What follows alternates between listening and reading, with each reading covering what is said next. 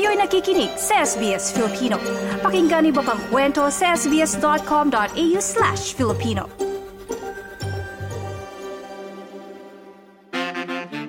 Sa ating segment tuwing araw ng linggo, ating aalamin ang ilang trending ngayon na pinag-uusapan sa online world. Nasa Australia ka man o Pilipinas, ang balitang hinahanap ating alamin sa ito ang trending ngayon.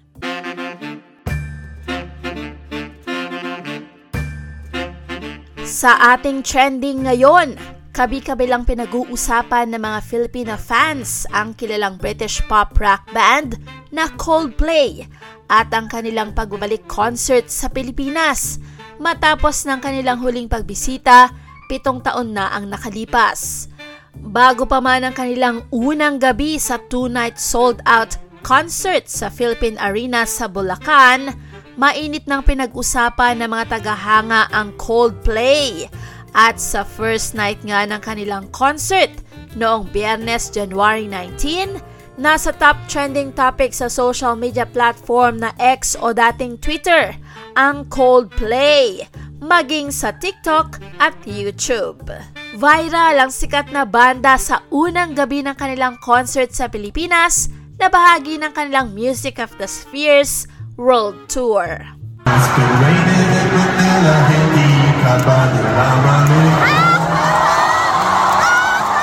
Boses yan ni Chris Martin, lead vocalist ng British band sa gitna ng naghihiyawan at palakpakan ng mga nasorpresang fans sa slang na pagkanta nito sa bahagi ng chorus ng hit song na Raining in Manila ng Pinoy band na Lola Amor. Lalo pang kinilig ang mga fans nang tawagin ni Chris Martin ang Pinoy band na Lola Amor para sila mismo ang kumanta ng kanilang sikat na awitin. Sa unang bahagi ng first night, kinagiliwan ng mga audience ang maikling banter ni Chris Martin sa pagsasalita nito ng konting Pilipino. Hindi naman pinalampas ng ilang Pinoy celebrities at kilalang tao na mapanood ang international band sa concert nila. Nais pa na nanonood sa first night sina Maine Mendoza at Arjo Ataide at Isabel Daza.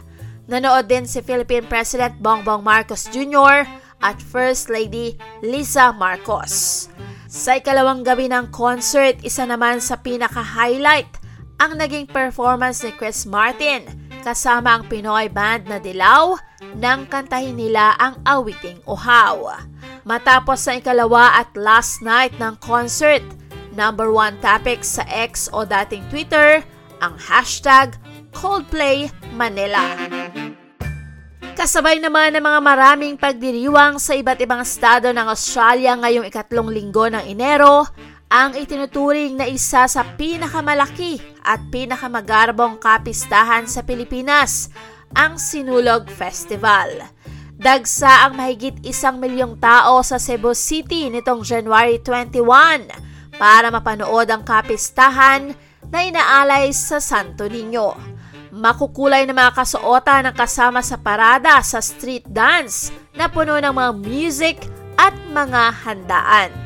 Halabira naman ang sigaw ng mga dumayo para sa Ati-Atihan Festival sa Kalibo, Aklan sa paggunita rin sa Santo Niño ngayong ikatlong linggo ng Enero.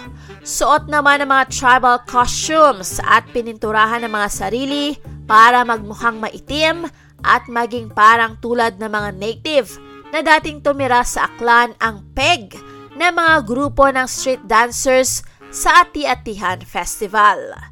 Ang pista ng Santo Niño ang isa sa pinakamatagal na kapistahan sa Kabisayaan sa ngalan ng Senyor Santo Niño o Batang Jesus. Ayon sa mga historical accounts, ito ay paggunita sa imahe ng Batang Jesus na sinasabi na iniregalo ni Ferdinand Magellan kay Hara Amihan ng Cebu noong April 1521 bilang regalo sa binyag. Ang sinulog na sinasabi na galing sa salitang sulog na ang ibig sabihin ay galaw ng alon ay nagpapakita ng pagsayaw na pasulong at paurong na pagsasayaw ginagaya ang paggalaw ng mga alon. Mula naman sa mga kalsada sa Cebu at Aklan, dinala naman ng isang grupo ng mga kabataang katoliko ang mga religious celebrations sa virtual world ng Roblox.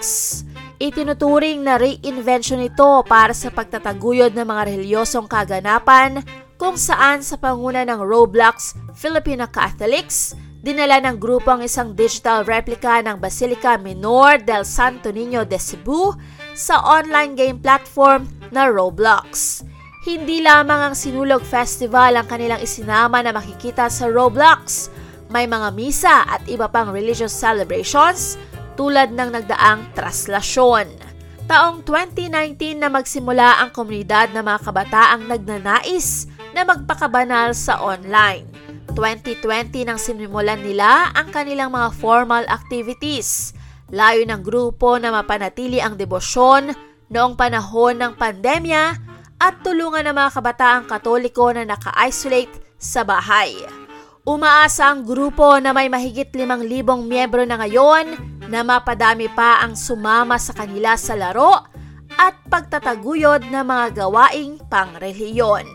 Yan ang kabuuan ng ating trending ngayong linggo. Para sa iba pang mga naging trending, bisitahin ang www.sbs.com.au for slash Filipino. Annalyn Vilata para sa SBS Filipino. Ito ang trending ngayon. Mga nauuso, mapamusika, fashion, pagkain at iba pa. Patok rin ba sa mga Pinoy? Mga usapang napapanahon, ating alamin sa ito ang trending ngayon. Ito ang trending ngayon. Ito ang trending ngayon.